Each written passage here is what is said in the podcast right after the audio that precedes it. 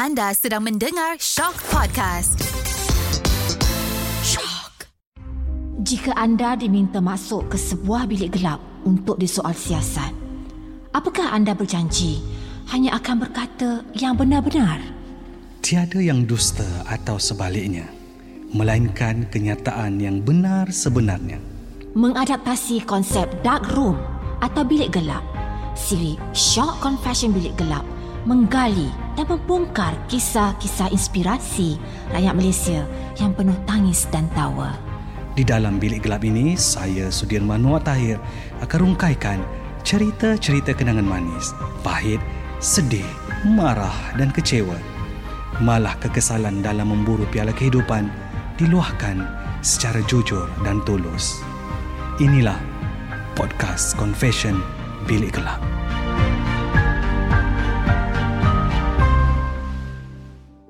Assalamualaikum warahmatullahi taala wabarakatuh. Anda kembali bersama saya Sudirman Muhammad Tahir dalam Shock Podcast Confession Bilik Gelap. Istimewa minggu ini saya hadirkan seorang tetamu, uh, seorang pelakon bakat baru yang mana kalau pada hari raya yang lepas konannya cukup memberi impak apatah lagi uh, watak yang dilakonkan itu uh, menerima kecaman daripada warganet. Cukup menarik personalitinya dan kita nak borak lagi, kita nak tahu lebih lanjut siapa sebenarnya uh, individu yang saya maksudkan ini. Ini saya hadirkan kepada anda Haida. Assalamualaikum semua.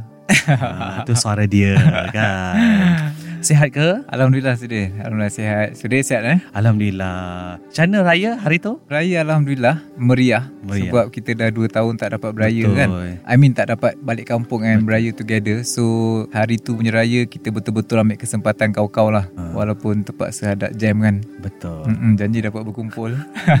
Okey, Haida sebelum kita uh, berborak dengan lebih dalam lah orang kata kan di Okey. dalam bilik gelap kita ni, mungkin ramai pendengar Confession Bilik Gelap nak tahulah orang kata latar belakang Haida kan. Asalnya dari negeri mana, uh, umurnya berapa, nak orang tahu juga dah berpunya ke belum kan. Okey, silakan Haida. Okey, nama penuh saya Haidar Hasanuddin, Hmm. Haidar bin Hasanuddin. Saya berumur 33 tahun. Hmm. Saya berasal daripada AU3 Keramat, KL. Kampung di Sungai Petani, di Tikam Batu Sungai Petani Kedah dan juga di Segamat Johor, sebelah Okey. mak. So memang membesar di KL lah. Dan bersekolah di sekolah Taman Setiawangsa, sekolah menengah Taman Setiawangsa dan saya sambung saya punya diploma di MIM, Malaysian Institute of Integrative Media, Uh-huh. MIM ataupun Academy TV3 and then after that terus masuk kerja. Haida, kita tahu baru-baru ni juga kan Mhm. sebab waktu raya cerita telefilm Angah Mm-hmm. kan menjadi sebutan Mhm. penonton kita dan juga warganet kita Mhm. di media sosial semua bercerita berkenaan dengan telefilm Angah ni. Mm-hmm. Dan salah satunya watak Haidar itu sendiri mendapat kecaman daripada uh, netizen Mhm. kan. Mhm. Haidar mungkin respon Haidar ketika itulah. Adakah ini pertama kali mungkin Haidar menerima kritikan-kritikan ataupun komen-komen yang ialah membenci watak itu, uh, yang marahkan dengan watak itu? Uh-uh. Okey, secara jujurnya kalau nak cakap dari segi komen dari netizen pasal lakonan Mm. yang kecaman lah. Okay. ni Okey. kira yang pertama kali lah yang pernah berlaku. Kan Ah, kalau kecaman-kecaman sebelum ni mungkin masa saya buat podcast malam Jumaat dulu. Okey. Kan masa buat hosting and then masa sebelum Angah saya ada satu drama series Tetuan Ang dan Rahimin. Mm-mm. Uh, yang tu pun dia tak ada kecaman sangat Dia just macam light-light je okay. Macam sikit-sikit kan Tapi untuk Angah ni saya sendiri sebenarnya tak expect sampai tahap macam ni lah uh, Sebab masa saya dapat offer daripada Kak Ira Rahman sendiri Selaku pengarah Saya sebenarnya amat bersyukur dan bertuah Sebab Kak Ira approach saya dekat Instagram Mm-mm. Dan saya rasa macam benda tu Sebab before that pun ada je Few orang yang approach kan. Mm-mm. So kadang-kadang macam ah, Orang ni macam saja je ni kan? Ah. Tapi bila Kak Ira tiba-tiba Dah start minta number And then kita contact And then dia, benda tu serius Saya rasa eh ini serius ni kan? Ah. Okay so bila Kak Ira bagi tahu Yang kita ada nak shoot telemovie Angah Cerita dia sekian-sekian And saya tahu cerita tu adalah Kisah benar Masa saya dah ada dekat set.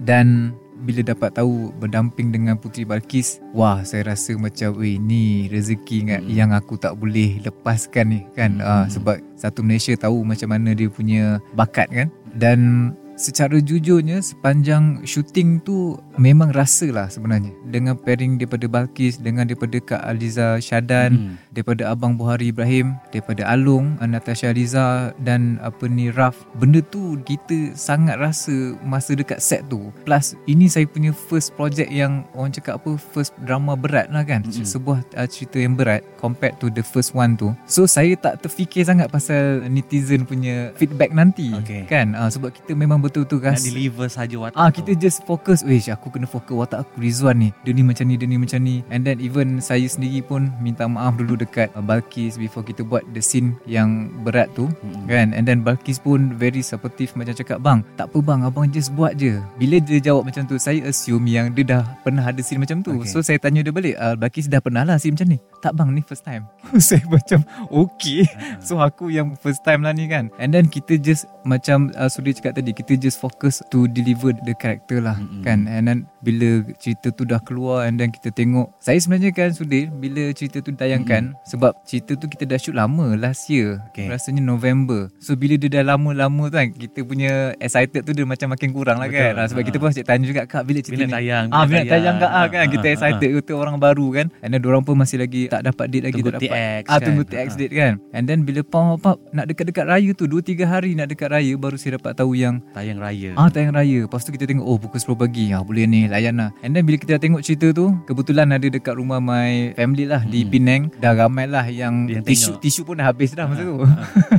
Dah start bujurai lah ruang ni kan. Ah, Tapi lepas tengok tu Kita just rasa macam Wah macam ni hasil dia. Okay. Kan? Ah, So macam okey lah. Lepas tu dah terlupa lah kejap. Sampailah besoknya tu Adik saya betul eh, Viral. ah, Beda apa ni? Kat TikTok muka penuh ni. Lepas tu baru saya tahu yang Ah. Oh macam ni sekali dia punya impact kan. Syukur Hmm. Alhamdulillah lah. Saya rasa sangat bersyukur dan bertuah lah Ketika menonton lakonan sendiri Haida Yelah family tengok sekali Hmm. Dan Haida pun tengok sekali Hmm. so, Berbeza kan Bila mana ketika Haida melakonkan uh, watak tu di lokasi Mungkin Haida rasa Okay tak apalah saya berlakon je Ah, Tapi ah, bila Haida menonton sendiri lakonan Ah, ah. tu Rasa macam mana Haida ketika itu uh, Okey Sudih, saya sebenarnya saya sangat bersyukur sebenarnya minat saya dalam lakonan ni Hmm. daripada bapak saya sendiri. Oh, okay. Daripada ayah saya sendiri. Daripada kecil ni saya selalu ikut dia pergi set. Hmm. Ah sebab dia pun buat berlakon juga and then dia Okay. buat behind the scene juga. So daripada kecil ni saya antara anak-anak dia yang Ikut jejak lah orang kata Ah antara anak dia yang lain macam jarang lah saya rasa yang ikut dia set tapi saya ni yang sendiri volunteer kan macam ah jom ayah nak tengok set nak tengok set so Mm-mm. bila dari kecil tu agaknya minat tu mula datang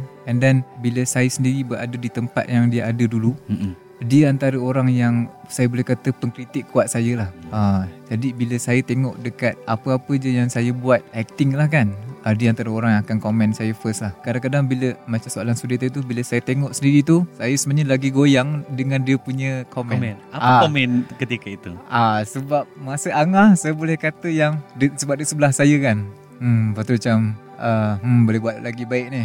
Oh so dia jadi macam alamak okay. kan. Ah, tapi deep inside saya tahu saya rasa saya boleh buat lagi baik lah. Hmm. Hmm. So keesokan harinya kan macam Haida, Haida Hmm. kata tadi Dapat feedback daripada penonton Hmm. Komen-komen yang mungkin Ada yang marah kan Dengan watak Rizwan tu Hmm. sendiri So apa reaksi daripada Haida lah Maksudnya macam Awak okey saja Ataupun Macam mana awak mengambil tanggapan Daripada netizen komen semua tu eh. Mula-mula tu tipu lah kalau nak cakap macam Tak terkejut geram. lah. Ah dia terkejut juga macam eh asal marah sangat ni kan. Ah, Ah tapi uh, selain daripada komen yang macam orang geram, ada juga orang komen yang macam diorang DM kat saya, diorang cakap, "Saya memang marah sangat dekat abang Wan ni, tapi untuk abang Haida good job sebab your acting buatkan Mm-mm. benda tu menjadi." So saya rasa uh, message message yang macam tu yang buatkan saya jadi more positif Okay. untuk terima yang negatif punya komen lah. Ah, Uh, sebab negatif punya komen tu adalah untuk karakter Betul Wan tu kan. Ah, Ah, so saya rasa macam alhamdulillah lah. Haida uh, Scene yang mungkin Dalam cerita itu yang Haida Kekok untuk buat sebenarnya Kan sejujurnya saya melihat Saya Mhm. menonton uh, cerita Angah tu Dan hujungnya Baru ditunjukkan scene Oh okay sebenarnya dia yang uh, yes. Uh, menghamilkan Angah itu kan Yes. bila mana satu scene di dalam bilik tidur betul Yes. Ah, kan so adakah itu mungkin scene yang berat pada Haida untuk di di di dibuat ketika itu yes. okey Ah, ah. sebab saya tidak pernah tak ada pengalaman okay. untuk scene macam tu. Plus Mm. kita pun orang baru. Mm-mm. Kan saya rasa saya lagi banyak nak kena fokus dari segi macam okey camera blocking apa semua tu tiba-tiba kita dapat scene yang uh, macam tu. ya Kan That's why saya cakap macam tadi lah Saya ambil masa sikit lah Before kita nak start tu Sebab malam tu kita akan start shoot Scene itu, uh, Scene uh-huh. tu pula dibuat atas boat okey Tapi sebenarnya daripada petang tu saya dah start fikir lah macam macam mana ni takkan buat, ah, takkan aku nak tanya dia kan Okay. apa yang saya boleh buat dan Ah. saya rasa macam jam juga mula. Tapi bila sampai waktu malam tu and saya rasa Kak Ira memang bagi bukan nak kata bagi kebebasan tapi diserahkan dekat saya mungkin macam mana cara saya nak ah, zahirkan scene tu kan. Hmm. Ah, so that's why saya minta maaf awal-awal lah dekat Balkis Hmm. kan sebab dengan usia Yelah, dia kan. ha, Ah, ha. tapi dalam masa yang sama saya tahu sebagai seorang pelakon saya kena jujur dalam lakonan saya. Jadi kalau saya menipu penonton akan nampak lah yang saya buat-buat kan. Hmm. Jadi for that scene I have to sacrifice lah. So Lama tak nak buat scene tu Haida? ah lama juga lah. Banyak kali take lah. Lama tu sebab dari segi angle lah kita ada Okay. banyak angle kan. Ah and then kita ada banyak shot Walaupun dia tak berdialog kalau saya tak silap kan. Walaupun dia tak Ha. berdialog Yes uh, Tapi Saya memang respect Balkis Sebab apa yang saya boleh kata masa tu uh, Masa tu adalah shot Balkis Bila Rizwan start pegang Angah Mm-mm. And Angah mula rasa Mula-mula tu dia rasa happy Mm-mm. Tapi bila dia rasa benda tu macam makin over Kan dia dah start menangis kan? Betul. So air mata belah kiri dia menitik. Uh, For that scene dia memang kena nangis. Tapi air mata dia sebelah kiri yang menitik. So saya sangat respect dia sebab apa? Director cut and minta belah kanan And dia boleh buat. So bila cut tu And then director cakap Akis sebab kamera belah sini Boleh tak nak Kanan. belah kanan? And then dia boleh buat Oh my god. Yang tu macam saya terus Wish best gila. Ah Best lah perasaan tu. Okey, untuk dalam cerita Angga tu itu mungkin scene yang berat Aida lakonkan. So Mm-mm. mungkin selepas ini ialah sekiranya ada tawaran yang uh, membabitkan untuk scene-scene yang lebih daripada itu. Ialah Mm. faham kan maksudnya macam mana kesudian daripada Haida sebagai seorang uh, pelakon. Uh, sebab kita tahu dekat Malaysia ni bila Mm. yang ada scene-scene yang mungkin agak keterlaluan Ah, uh, akan memberikan satu impak yang sensitif kan dan Mhm. sebagainya. Haida selaku seorang pelakon pendatang baru yang Mhm. macam mana kesudian Haida? Ha. Okay Saya rasa untuk fasa saya Mm-mm. untuk fasa saya sekarang ni sebagai pelakon baru Hmm. yang memang sangat-sangat baru dan saya tahu dalam fasa ni saya perlukan banyak pengalaman. Mm-mm. Jadi saya rasa untuk watak ataupun scene-scene macam tu saya teringin untuk cuba buat Hmm. ataupun untuk ada untuk saya dapatkan experience tu kan. Uh, mungkin lah orang akan cakap eh, kalau kau buat sini habis lah kau orang akan kecam, kau Kecam. macam ni orang akan chop kau macam ni kan. Tapi saya rasa sebab saya dah pilih career saya ni sebagai pelakon dan saya rasa saya nak ada pengalaman tu saya Okay. nak nak rasa benda tu So tolak tepi soal kritikan kecaman netizen eh. ah, tolak tepi kejap kot kan Ah, ah. Hmm. sebab saya rasa kita buat apa pun kalau netizen yang ni dia tetap akan kecam lah kan Ah. Haida, bila lakonan dah menjadi sebutan penonton kan of course dalam masa yang sama juga kita tak boleh lari daripada stigma penonton Melayu kita yang mana mereka tetap nak menilai ataupun nak memuja seseorang artis itu dari segi paras rupa, Mhm. fizikal Mhm. seseorang itu kan jadi bila mana Haida sendiri selepas ini diminati kerana memiliki rupa paras yang elok lah orang kata kan Mhm. Haida Haida ready dengan itu walaupun mungkin selepas yang kata Allah dia berlakon biasa tapi dia ada rupa tak apalah kita minat Wow Itulah benda tu pun kita tak boleh nak tolak Okay. kan Sebab kita tengok macam apa penonton Malaysia hari ni pun Diorang biasalah first impression adalah rupa Betul. kan ah, Bagi diorang kan Mm-mm. Tapi untuk saya sendiri kalau boleh lah Saya tak nak orang suka kerana rupa dulu kot Okay. Ah, At least sekurang-kurangnya tengok apa hasil saya dulu yang tengah saya usahakan sekarang ni dan kemudian kalau ah, itu kira macam bonus lah Okay. kan ah, so saya harap macam saya nak orang tengok hasil saya dulu kot Mhm. ah, ah. Okey, sejujurnya dalam bilik gelap ini Haida. Aida masuk dalam industri, Aida nak jual apa? saya memang minat dalam lakonan Okey. ah, ah. So Haida nak jual bakat yang ada lah. saya cuba untuk jual bakat yang saya Okay. ada lah So- saya tengah berusaha Tapi dalam masa yang sama, Haida yakin dengan personality yang Haida ada mampu untuk kedepankan Haida. Ah mungkin dan saya rasa benda tu juga perlulah Mm-mm. kan saya rasa benda tu macam perlu gerak seiring lah Mm-mm. kan ha, ha. Dari segi personality eh bukan dari segi paras rupa lah Ya. maksud saya dari segi Merangkumi semua lah. Merangkumi semua lah kan Itulah macam Mungkin nak panggil macam tu Package ke Tak tahulah Mm-mm. kan ah, Tapi saya rasa dia kena Seiring lah Cuma saya harapkan Bakat saya yang pergi dululah Mm-mm. Kan ah. Haida selaku pendatang baru ialah of course sebelum ini pun mesti dah pernah mendengar isu yang sebegini Haida kan. Mhm. So pada Haida sebagai seorang artis especially, mana perlu ke depan untuk ketika ini? Saya rasa agak sensitif Saya sendiri tak berani nak komen Okey. Kan Sebab saya rasa masing-masing Di Malaysia terutamanya kan Mm-mm. uh, Dari segi Stesen TV Production house Pengarah Penerbit semua Mm-mm. Masing-masing orang ada orang punya priority kot Okey. kan uh, so mungkin ada setengah setengahnya yang mau kedepankan rupa dulu Mm-mm. kan uh, dan mungkin ada setengah yang mungkin bakat dulu baru Hmm. rupa dan mungkin ada juga yang of course nak yang package lah. Mm-mm. Jadi saya rasa pendapat dan minat tu mungkin berbeza lah, berbeza-beza kan. Ha, ha. Haida okey saja kalau contoh peminat meminati kerana rupa Haida okey saja. Kalau dia dah nak suka rupa je kan Alhamdulillah lah Tapi kalau boleh Saya ada dekat sini Maksudnya kerana Mm-mm. Saya tengah Apa orang cakap Nak tunjukkan karya lah Mm-mm. Kan ah, Mm-mm. Kalau boleh biar ada Gerak seiring lah. Kan ah. Haida kita tahu dalam industri kita permainannya orang kata berbeza-beza Haida kan. Mhm. Ada ketika begini, ada ketika begitu. Mhm. So Mhm. Haida bila dah masuk dalam industri Mhm. ini dan Haida dah melalui sendiri macam mana dari satu set ke satu set yang lain Mhm. kan.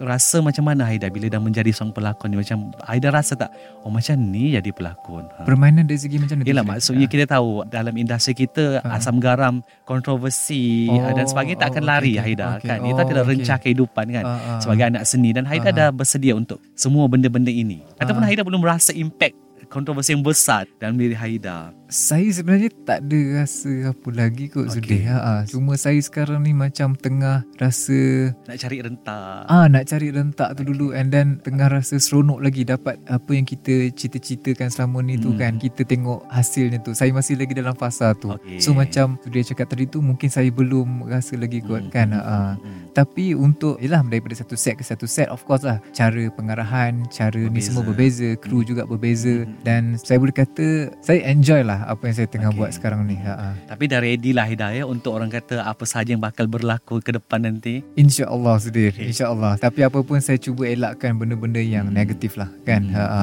Tapi itulah kadang-kadang Benda ni susah Yelah. nak cakap kan Ha. Kadang-kadang tak boleh nak elak kan Ha. ha. Cuma saya harap Saya cuba untuk avoid lah Hmm. ha. Macam Haida kata tadi kongsikan bila mana ayah Haida juga pernah terbabit dalam penggambaran dan sebagainya. Yes, ha.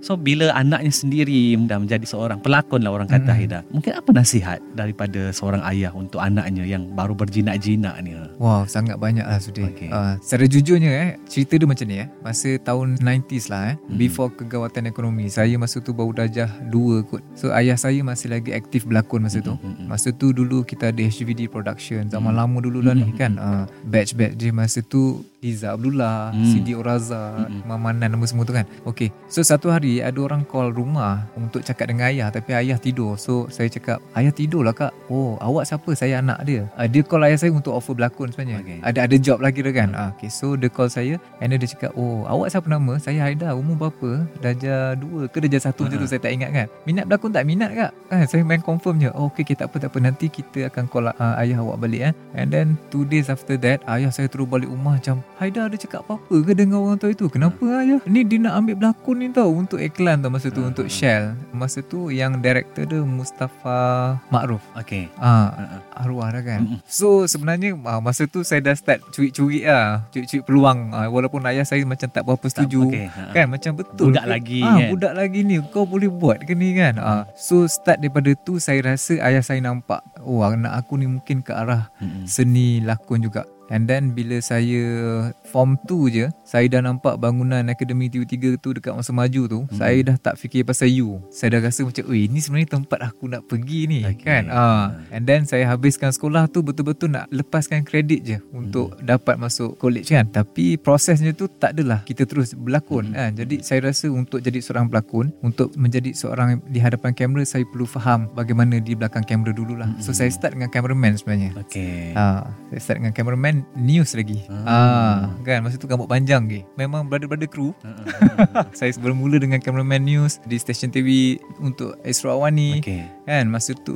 zaman Gala TV. So Gala TV kan Betul. Uh, kita cover entertainment Ah, kan. Host saya BJ saya masa tu Eli Arifin. Mm-mm. Ingat lagi kan Eli pun sekarang dah meletup dah berlakon kan ah, So pergi dengan dia lah selalu Masa tu kita dah Macam membuat-buat tau eh, Seronoknya Sebab kita selalu pergi ke Launching filem Betul. Antaranya Yang hiburan lah. Ah, hiburan kan. Uh, saya tak tertarik kepada menjadi seorang selebriti tapi Hmm. saya tertarik bagaimana kehidupan seorang pelakon ni macam mana kau boleh jadi Okey. orang ni kau boleh jadi orang ni kan sebab tu bila saya interview Zahiril Azim masa tu eh Bob dia berlakon cerita pekak masa Hmm. tu so bila kita interview dia tu ya Allah saya rasa macam ya Allah aku ini yang aku nak ni ya Allah Okey. kan dia cerita cara dia, dia nak dapatkan watak sebagai seorang pekak tu dia pakai earphone beberapa bulan eh untuk biasakan bila bercakap dengan Dia orang tu dengar. ah dia pandang mulut and then dia terbawa-bawa keluar set. So set, benda tu yang buatkan saya macam ya Allah best. Macam ui seronok. Ah kan? Ah, so tapi saya masih lagi teruskan kerja sebagai cameraman lah. Kan? Ah, masih lagi lah. And then ah, bila saya di Astro saya diberi peluang untuk buat talent untuk video-video content. Ah dan mungkin juga kot dari situ saya baru start ada confident. Untuk saya ke rasa, depan. Ah untuk ke depan. Sebab sebelum ni bila kita kat belakang behind the scene ni sudah kita ada rasa macam tersegan Mm-mm. kan. Ah Yalah. so padahal kita minat ni tapi kita macam ah gua kru lah. Okay. So gua kena chill belakang-belakang ni kot. Ah Okay. dia macam tu tau. Tapi bila saya diberi peluang untuk buat talent untuk content semua kan baru saya start ada confident. Dan sebenarnya saya sangat berterima kasih dekat my ex-boss Astro Azrin Balkis Mm-mm. antara orangnya yang sangat supportive lah. Dia antara bos saya yang masa tu Yang mendorong awak. tapi dia dorong saya untuk Okay. buat apa yang saya minat sebab okay. dia tahu padahal saya ni staff dia ni sebagai videographer dia ni. Uh-uh. Uh. So pesanan keramat daripada seorang ayah tu Oh sorry So bila saya dah tengah kerja Masih lagi di Astro ni And then bila Saya dapat offer Untuk drama Tetuan Ang dan Rahimin tu Saya call ayah saya Ayah saya cakap Okay lah on weekend boleh lah Mm-mm. Kan Okay Sampailah saya dapat second offer Mm-mm. Second offer ni Bukan on weekend je Okay. Dia tak melibatkan dua hari kan Mm-mm. Jadi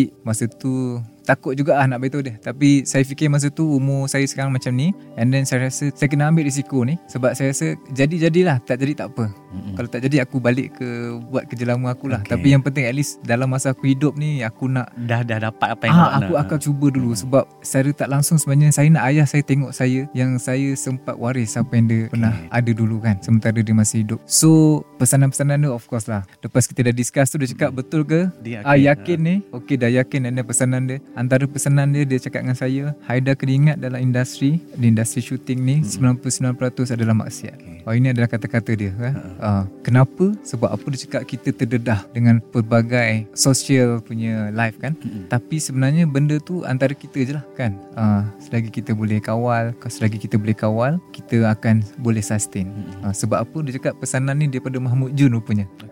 Ah, dia pernah shoot dengan Mahmud Jun dan itu adalah pesanan daripada Mahmud Jun. So dia cakap jagalah, jaga betul-betul dari segi benda-benda yang patut dibuat dan benda-benda yang tak patut dibuat lah. Aida mengambil keputusan untuk berhenti kerja Mhm. dan sekarang terbabit secara full time lah orang kata sebagai Mhm. pelakon anak seni Aida kan. Mhm. So satu percaturan yang saya rasa agak besar eh. Betul. Sebab macam bila kita ada kerja tetap, kita tahu setiap bulan akan ada gaji Yes. tetap kita. Yeah. So bila kita berlakon ni, kalau ada kerja adalah duitnya betul tak Aida? Yes, so betul. mm, kebimbangan Haida. Of course lah ada Okay. And itu juga adalah benda yang Macam parents akan point out kan Mm-mm. Especially my mom lah kan Of course mak dia lain sikit lah Yelah, Dia cakap betul. dah Dah ada kerja tetap tu kan Ah, dah sayang tak sayang. Ah, Ah. nanti apa macam mana nak bayar tu nak bayar Okay. ni kan ah, tapi kita discuss dengan ayah semua sekali Mm. Tapi sebab tu saya dah convince ayah awal dah sebelum beritahu kat mak tu kan Mm. ah, so ayah pun dah ada confidence sikit and then dia pun cakap tak apalah kalau Haida rasa confident yakin dengan rezeki Allah kan insyaAllah kita kena yakin je lah Okay. kan ah, sebab sudah saya percaya dia dah tentukan semuanya dan dia tahu je apa yang kita nak dia maha mengetahui kan Mm. cuma dia akan bagi pada waktu yang sesuai untuk orang tu Mm. kan contohlah kalau saya dapat benda ni masa saya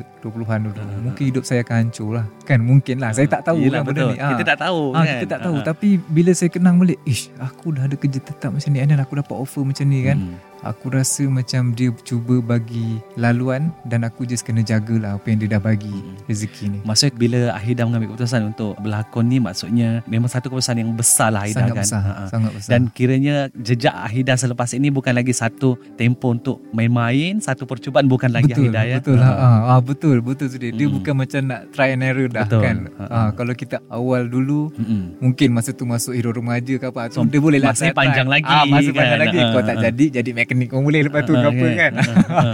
kan ha. sebab saya percaya sudir kan bila kita rasa kekurangan yang ada dekat Mm-mm. diri kita Mm-mm. dan kelebihan yang ada dekat diri orang lain sebenarnya Tuhan dah seimbangkan semua tu sebaiknya dah Mm-mm. kan cuma kita je yang kadang-kadang eh kenapa orang tu ada tu aku tak ada kan Mm-mm. rupanya bila sampai the right time tu kalau kita betul-betul ikhlas dan ni kan insyaAllah lah kan, saya cuma terus terang saya cakap saya percaya dengan gerak atur dia Dan rezeki ni dan niat saya untuk parents saya jugalah Mm. untuk my family juga Haida ada berapa adik-beradik? saya ada lima orang adik-beradik Aida nombor? saya yang ketiga Okey. Ha, ha.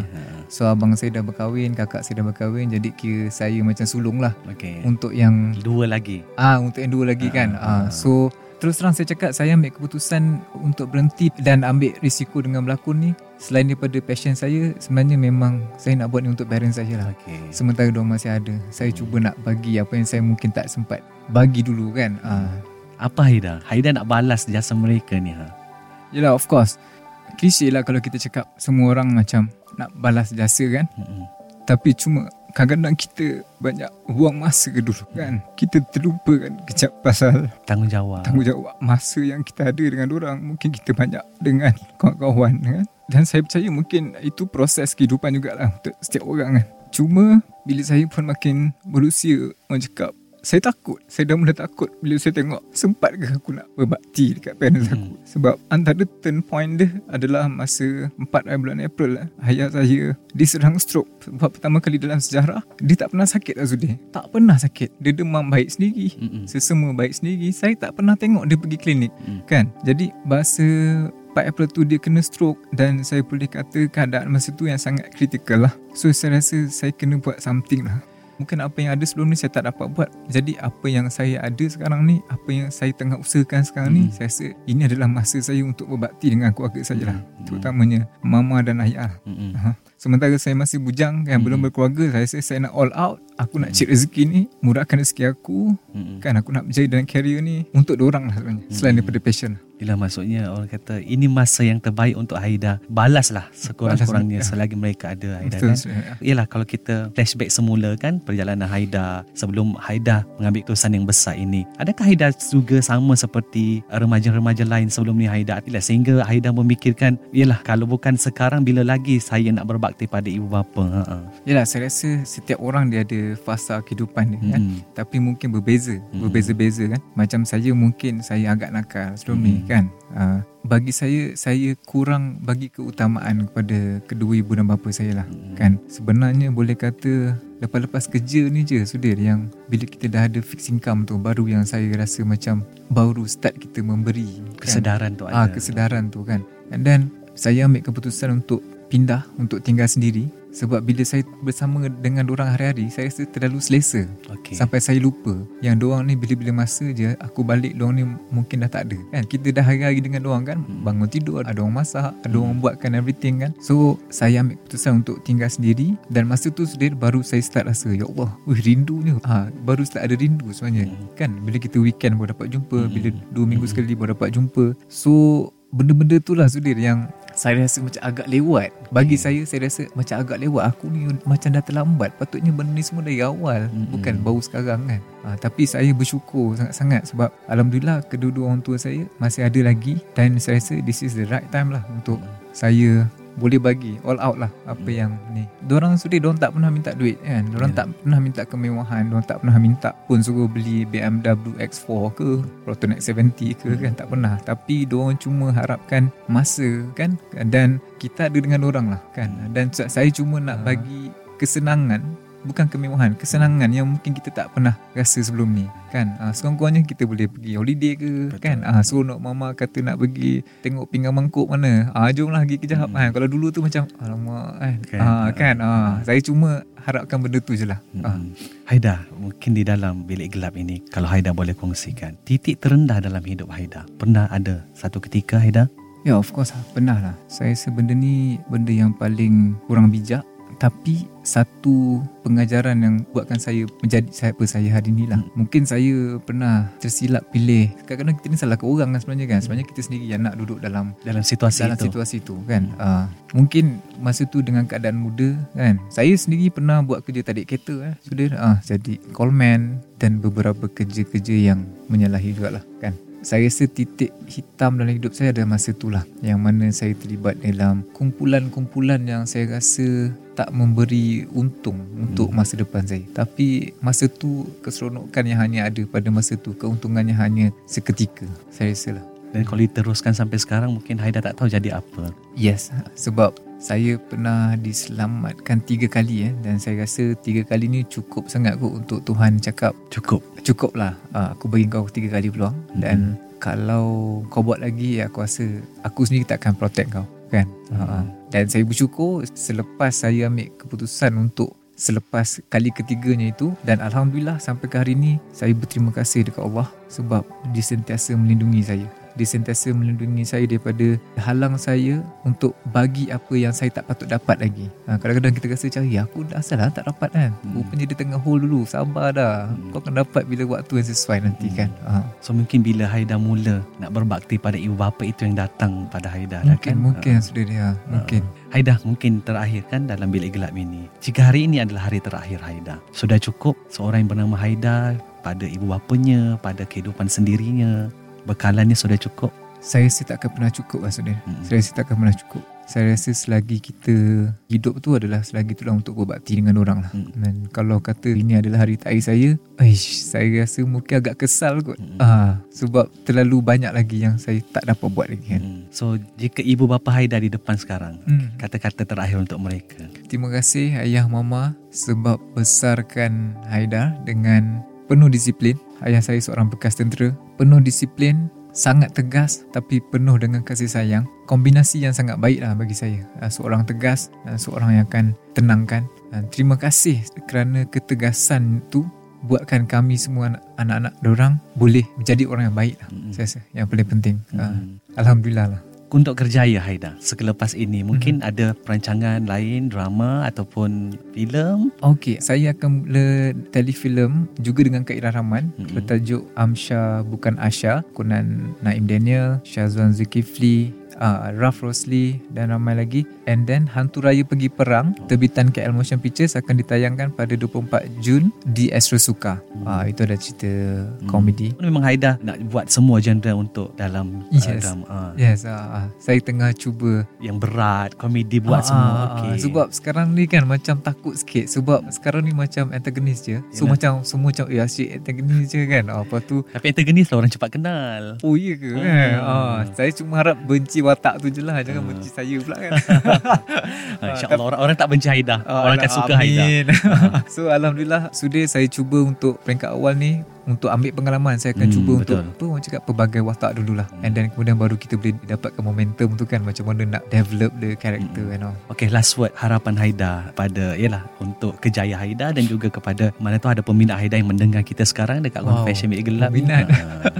harapan saya saya akan terus berlakon sampai bila-bila kot Sudin ya saya akan terus berlakon sampai bila-bila cuma saya harapkan mungkin dalam 5 tahun orang boleh kenal bukan kenal saya personality tapi kenal bakat. Ah bakat dan karya yang saya buat okay. tu ya saya harapkan macam itulah hmm. baik itulah dia satu perkongsian yang saya kira sangat menarik daripada pendatang baru kita. Haidar siapa sangka kan pada usia 33 tahun ini satu perjalanan ataupun fasa kehidupan yang dilaluinya ada naik dan turunnya. Tetapi itulah selagi kita namanya manusia kalau kita tidak diuji kita tidak akan tahu sejauh mana kita mampu untuk berdepan dengan satu-satu ujian itu yang datang daripada Allah SWT SWT dan uh, yalah saya percaya apa yang Haidar lalui macam mana dia mengatasi segalanya adalah orang kata satu titik mula untuk dia membawa kehidupannya ke arah yang lebih baik uh, selepas ini insyaAllah. Dan semoga kejaya baru yang dipilih Haidar ini adalah pilihan yang tepat untuknya. Ialah seperti mana yang dia kata dia nak membahagiakan kedua ibu bapanya selagi mereka masih ada di muka bumi ini insyaAllah. Dan saya juga nak mendoakan semoga Haidar akan terus sukses dalam kejayaan ini dan